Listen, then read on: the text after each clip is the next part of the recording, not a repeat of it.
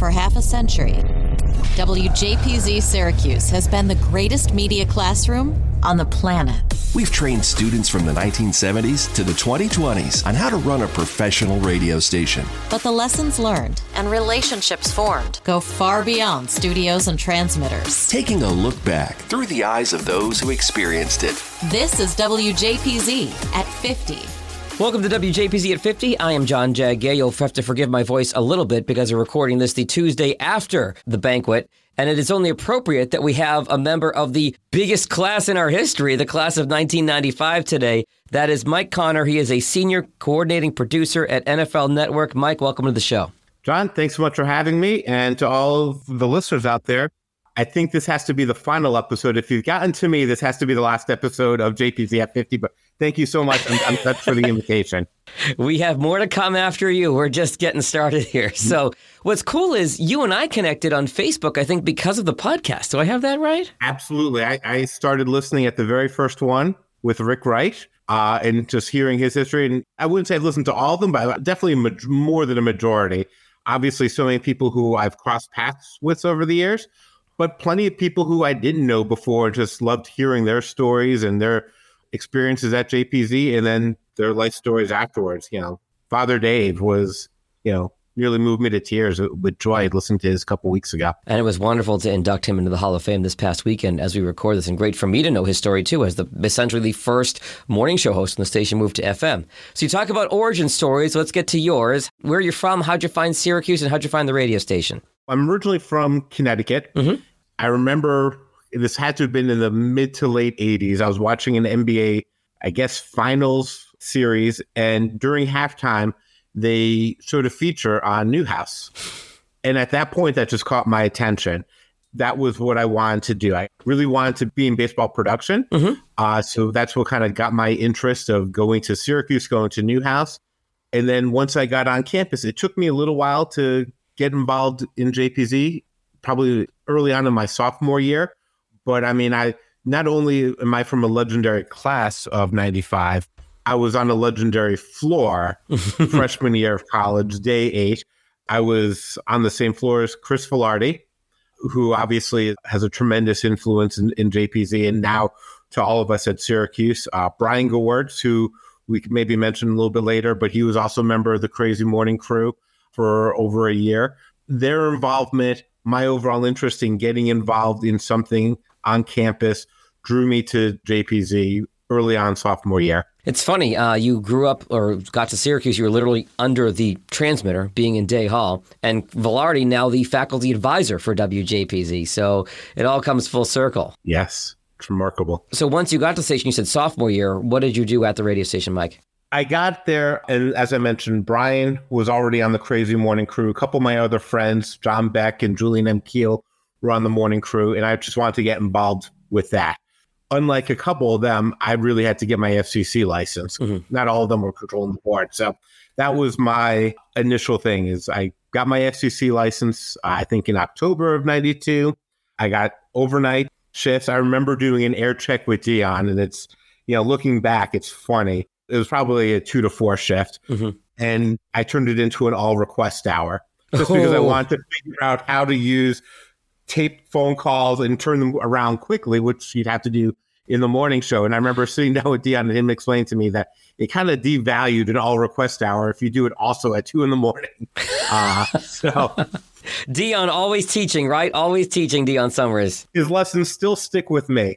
Yeah, I did that for a couple months and then just got on to the morning show pretty quickly. So who was on the morning show with you?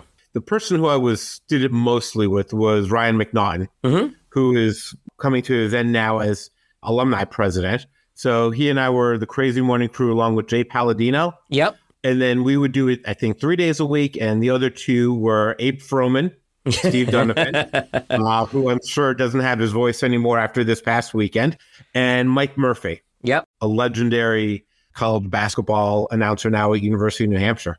Aside from your morning show cohorts, uh, and you mentioned Dion and Velardi, any other names that you came to mind that you formed some great relationships with there? I know you're the class of 95, so you could probably spend an hour rattling them all off because there's so many of you, but. I think of JPZ a little bit like Saturday Night Live, where no matter what time period you're part of, you think your group was the best, whether you like the Bill Murray years, the Will Ferrell years, uh, the Adam Sandler years. So obviously Dion was there, AC Corrales, Adam Love, you know, Diamond Dave, who at the time when I was a sophomore, he was a grown man as a senior, but had such a great presence. Yeah. Uh, BB Good, Goofy Betty, Carl Weiser, Velardi, Janice, Raff ran the sports department.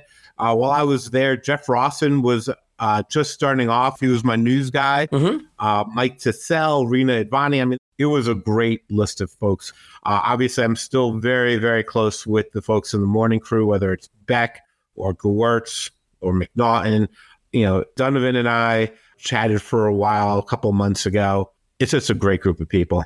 What do you remember from your time at JPZ? And I'm going to get to your career in just a minute, Mike. But what are some of the things you learned, either what to do, what not to do, whether it was professional stuff or interpersonal relationships? What stuff comes to mind from your time at the station? Boy, there was a lot of what not to do. uh, we had fun. You know, I wish I got more involved with the unit because we kept very much of a silo in a lot of regards. Of did the morning show, got there at you know five fifteen, done at nine, and then went on with the day. So I, and looking back, I still have friends from the station, but which I got more involved outside of that. You know, I do have some great memories. I don't know if you've ever heard of the blizzard of '93. So that was the year that Syracuse, coming off a spring break, canceled classes because they had like 35 inches of snow on that Sunday before spring break. So, so that Monday show, I remember hosting. So I drove back that Sunday night or that Sunday afternoon with Velardi, I believe, and with Gewirtz, and we all kind of drove up. And, you know, we were on the air forever that Monday morning and just talking and doing the morning show. And I, it's funny. I remember we did a segment and Gewirtz and I were talking for so long uh, that the radio gods took over and the emergency alert system just went off in the middle of what must have been a 12 minute talk up. I'm trying to think of, you know, McNaughton and I and, and Palladino, Jay Sweet. We did a, a Halloween show once, and that was, you know, obviously it's radio, but we all got dressed up and we encouraged people to come by for candy. And for some reason, we didn't have the people come to the station. We went outside with the extension and the microphone. And it came to the point where traffic was backing up on Waverly and the campus police had to come by and tell us just to, to stop. Stop giving out candy. stop, stop encouraging people to line up. So, you know, it was fun. I remember Brian and I would call up the University of Miami radio station and make bets on the air. And uh, for the Syracuse Miami game in 93 or 94, and we lost the bet and and we had to sing their alma mater on the air, but we made up lyrics and they hung up on us because we were insulting them. you know, it was a good good college fun that we had. Oh my God, that's amazing. So tell me about your career after Syracuse, from where you were getting out and up to where you are now. I went to Syracuse to be a baseball announcer, and we go into what was Com 107. I was a broadcast yep. journalism um, major, and I remember sitting there in the first class, and everyone there knew everything about broadcasting. And everyone had an opinion, and everyone was going to be the next Bob Costas. And it was just a matter of getting out of the way so you didn't slow them down. And at that moment, I realized that wasn't necessarily my DNA. Uh, so I, you know, went other routes, but I always wanted to work in baseball. And the summer before my senior year, I was offered to be the Yankees radio intern. Oh, wow summer of 94 but it was nights and it was in the Bronx or in Manhattan if they were on the road and I didn't have a car and it was just going to be a challenge to make it work. So I took a different internship at a current affair, which for those who don't remember, it was the original uh, tabloid TV show. I interned there five days a week that summer. I took that job because that was, you know, more of the nine to five type of hours. And I did that for uh, the whole summer. I went back over winter break and then come spring break, they offered me a job. Oh, wow. That they were going to hold for me till I graduated. That is rare in this business. It was, but I was willing to do anything. Mm-hmm. And they would take me up on it. So I, I was TMZ before there was TMZ. I would do stakeouts. I would ambush people. It was, uh, it's funny to a degree to share the stories these days, but it's not always my finest moment. But I ambushed Whitney Houston and Michael Jackson, uh, and a whole host of other people. Again, something that was fun at the time, but not necessarily uh, my favorite thing to do. And the show ended up, you know, winding down. So I decided to move to LA because all my Syracuse friends were out there trying to be TV writers. Yeah. And then I started Access Hollywood at the startup of Access Hollywood. Did that for two years. The hours were worse than any overnight shift I had at JPZ. What kind of hours? I would get up at 1.50 in the morning, be in at 3 a.m., and work till 2 p.m. Oh, Did that for two years. And I just had to get off that. So eventually I made the shift back to sports that I always wanted to do and went to Fox Sports Net. Did that for a number of years. Launched NFL Network when that started in 03. Then MLB Network was starting up. They recruited me to come and be part of the managing editorial group for that and launched that network in uh, it started January 1st of 09 and then came back to NFL in 2017 back in California. So I've, I've moved back and forth. This is my third time living in California. I've made the move five times back and forth. And Wow. this is home for a while, but it's funny. I oversee events now primarily. So I just came back from the Scouting Combine, but a couple of weeks prior to that, I was at the Super Bowl. And I was on the field at the Super Bowl for the game, and one of my talent who I work with also calls games on the radio, Charles, and for CBS, but it wasn't the CBS Super Bowl. So Charles Davis was there, and he introduced me to Ian Eagle. hmm I had never met Ian before. Then I know his son Noah a little bit. Uh, so my first comment to Ian was, I used to listen to you at FAN when you do overnights, and you would talk about this pizza place that you would go to by Onondaga Community College. So my friends and I would go there. And of course, the first time we went there, who did we see? Rick Wright. And without taking a, a pause, Ian goes into, hey, major market. and to me, that struck me as you could go to University of Mizzou, you could go to Columbia, you could go to Northwestern. There is no chance that any of their esteemed alums can have a conversation with another alum. It all gets boiled down to one person. And that's what makes Newhouse and JPZ and just the whole Syracuse experience so special is Rick Wright. In that I love that. is the thread through everybody. And by the way, Ian Eagle uh, keynoted our banquet during COVID in 2021, and it was fantastic. The best piece of advice that Ian Eagle gave in that, and I hope he, if he's listening to this, I hope he doesn't mind me outing him. The best piece of advice that Ian Eagle gave every student and alum on that Zoom banquet that we did don't be an asshole. That was his advice. Words to live by. Yeah, absolutely. We can all learn from that.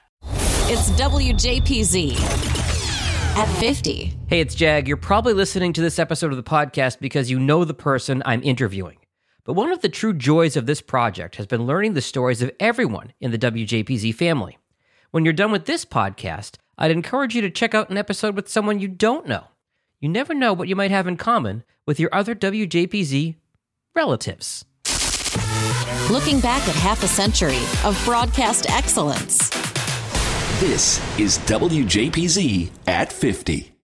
It's interesting, Mike, that you talk about, you know, walking to Com 107 and being like, okay, I'm, I'm not going to be competing with these guys. I mean, I had a similar experience. You know, I'm class of 02.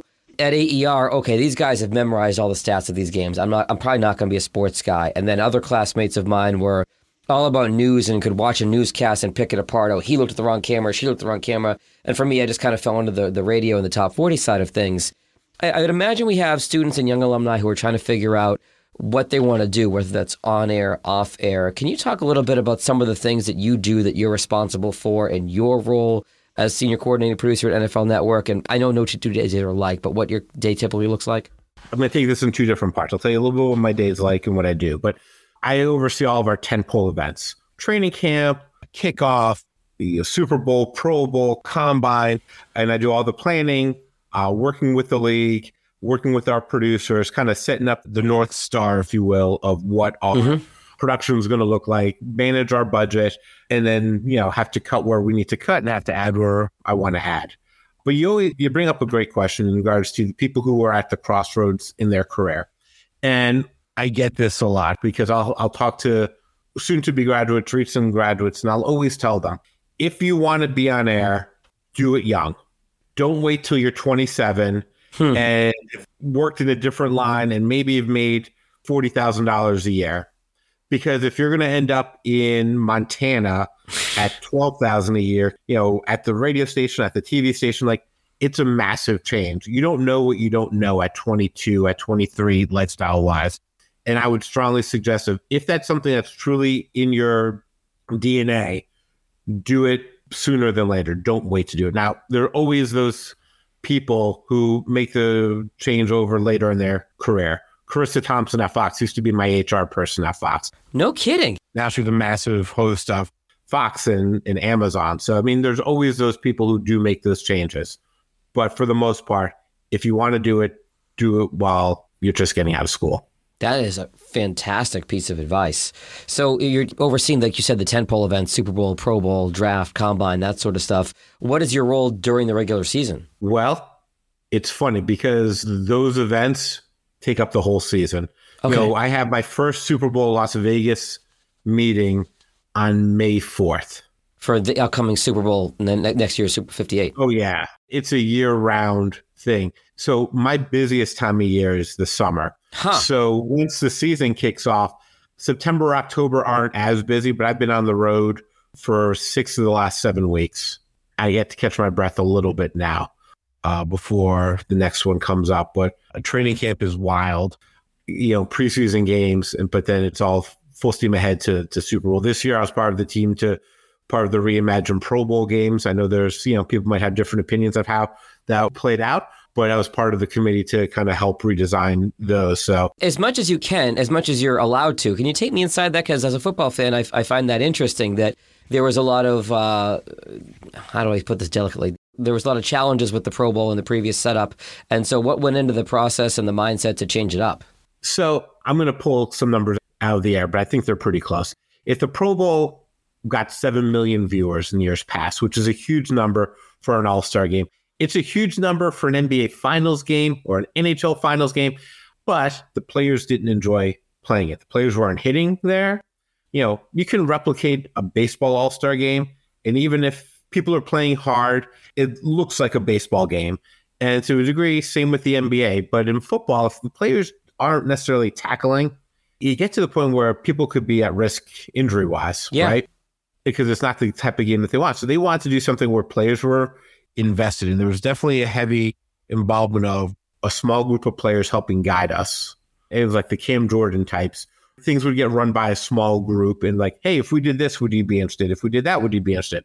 Now, the numbers were pretty good this year. It was the first year people didn't necessarily know what it was going to be. Some people might be turned off just by the whole skills aspect of it, but the players weren't.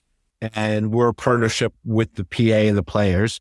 And that was the motivation. You wanted the players to show up. You know, we didn't get that many players canceling outside the ones obviously who were in the Super Bowl who couldn't attend. There were a handful of guys who didn't show up this year. But for the most part, you know, we got a very strong group of players to commit to play, which is different than in years past. So it sounds like it was driven, the, the changes were driven more so by players than fans because you wanted them to actually show up and not say, yeah, I don't feel like going this year. And you want, you know, yeah, people tuned in for it regardless of whether it was good football or not, but it wasn't very good football that was taking place. It was a little bit embarrassing. And we don't want people to get hurt by, you know, playing three quarter speed. You mentioned how you, you know, baseball is your passion growing up, but you come back to the NFL. The NFL is such a juggernaut and it seems to be head and shoulders above all the other sports when it comes to revenue, when it comes to ratings and TV deals and all that. Was that part of the appeal in coming back over to the NFL was just how big the NFL is? There are a number of reasons. You know, the NFL is the gold standard in American sports. Yeah. As much as we go back into talk about the connections that we made at JPZ, uh, the people I work with at NFL are like family to me. Mhm. There are people who I hired at previous jobs when I was at Fox Sports Sportsnet. And then when I went to NFL in 03, 04, 05, 06, 07, brought them over and who are still there. People I grew up in the business with, people who are truly our family to me. So that was the biggest drawback too. Being back in Los Angeles, being at a at a league that is truly state of the art, and being with coworkers who I know I could line up with, and we'd have each other's back, and we'd all be rowing together. You told the Ian Eagle story earlier. Any uh, interesting stories you have of run-ins of players or working with players on various things? I know you talked about the Pro Bowl, but anything else in the course of your day-to-day? Any funny interactions you've had with players? That's a good one with football. Uh, football players and baseball players are really different. Mm-hmm. If you have a baseball player, I'll take that story too. Well, baseball is, is the guys are more humble yeah. overall. And this is not to cast a, a large, you know, paintbrush, but football players have been noted as stars at a young age and have been treated as such for a while. And, you know, the way we work with our own analysts and whatnot is, you know, they're always used to a certain type of, you know, structure, but also way of life. Baseball, they were the minors, they were the buses. Yeah. You know, even when they became stars, they've still gone through a little more of that, uh, I don't want to say humbling period, but something where they've, you know, haven't always been the most elite of the elite mm-hmm. because they could have been in a in a town in single A and had terrible conditions that they played in. I worked with someone, Andrew Siciliano, who was a Newhouse alum, and uh, I'm not sure if Andrew did JPZ. I know he was AER, mm-hmm. But he was one of the, you know, he was one of the guys who always was focused on being a sports broadcaster, and he's he's followed his dream, and you know, has been at NFL for over a decade and was at the DirecTV Red Zone channel for a while as well. Speaking of Red Zone, you got Scott Hanson, Syracuse grad too, right? Absolutely. And former football player. Yeah at our Sunday brunch in Syracuse the other day. He's uh, part of the Boost the Cuse program that's going to happen this year. So we saw a promo, we saw an early promo for that, which will probably be long gone by the time you hear this podcast. But in this moment, uh, it's upcoming. I always talk to people, and it's many of us have had success throughout our careers, and that's the easy part. But the thing about this industry is we're all guaranteed to have setbacks as well. Yeah. And I take a lot of pride in talking to people and being a rock for them when the chips are down. You know, I've lost my job before, mm-hmm. and it's it's almost like people don't know how to treat you when you're without a job. It's almost like you're sick. Yeah. People stay away from you not because they're afraid to get the illness, if you will, but because they don't know what to say to make you feel better and it's awkward for them. And I think that's exactly. it's time for all of us to pick up the phone and reach out to somebody because when you take a step back in this, any of our industries, all you want to do is hear from somebody and not be, that's not even outcast, but you just want to be accepted. You want to know everything's going to be okay. And newsflash, everything's going to be okay. We all have those fears. There's so many people go through uh, imposter syndrome yes. mindset. But let me tell you, like, I know people from JPZ from other walks of life who have a little bit of a setback at times and they don't know what that next step is. But I can promise you 10 times out of 10, your next opportunity is going to be better than your previous one. You're going to appreciate your job more. You're going to appreciate your lifestyle more, what you have. And I really feel like we can all be great mentors to each other to lend a hand to people when you hear like someone could be struggling or might need a friend. And I just would like to get that message out because I think it's it's an important thing and it's a it's something which really can build a friendship and, and makes us stronger for each other. You're reminding me of the podcast I did with your classmate, the aforementioned Abe Froman slash Steve Donovan. I got, got on with him expecting to laugh the entire time. And what I really respect about Steve is how vulnerable he was in our podcast episode. It was one of my favorite episodes of the podcast because he talked about losing his gig and having that weird feeling about going back to the banquet uh, without a gig and and having that self consciousness, the imposter syndrome you just mentioned, Mike. And I mentioned to him, you know, I clear channel layoffs would always happen at Christmas time, so I would always be three months into a layoff whenever I'd go to the banquet. So and it's awkward to go and you're afraid to go, but. And if anybody who was at the banquet this year can see what a just incredible, incredible community it is that we're all there to lift each other up. We're all there to celebrate the triumphs and be proud of each other when we accomplish great things like so many of us have.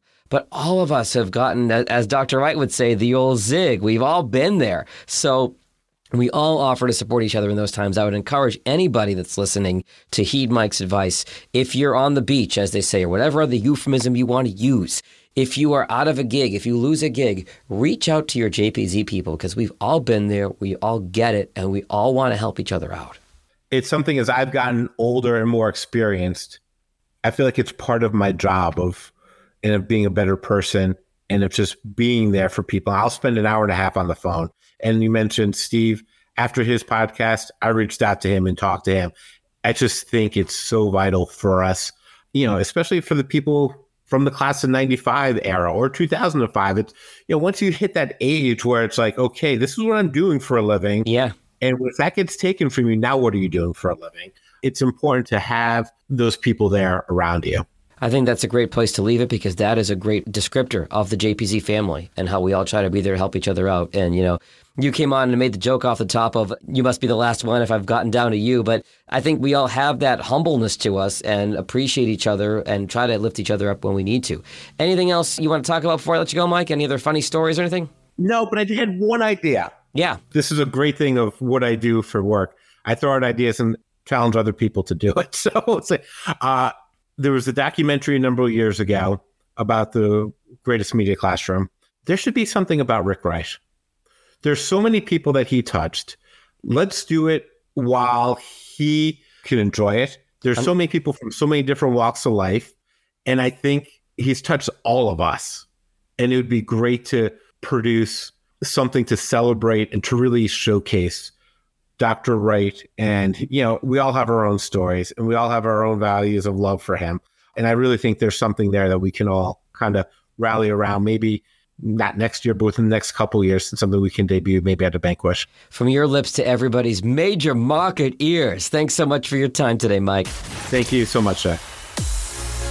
The WJPZ at 50 podcast is created entirely by the staff and alumni of the world's greatest media classroom. It's hosted by John Jag Gay, class of 2002. Editing help from James Bames Grundy III, class of 2020. Imaging by Maureen Cooper, class of 1999. And Ed Lacombe, class of 1985. Podcast artwork by Marty Dundix, class of 2001. Follow WJPZ at 50 on Apple Podcasts, Spotify, YouTube, or wherever you're listening right now.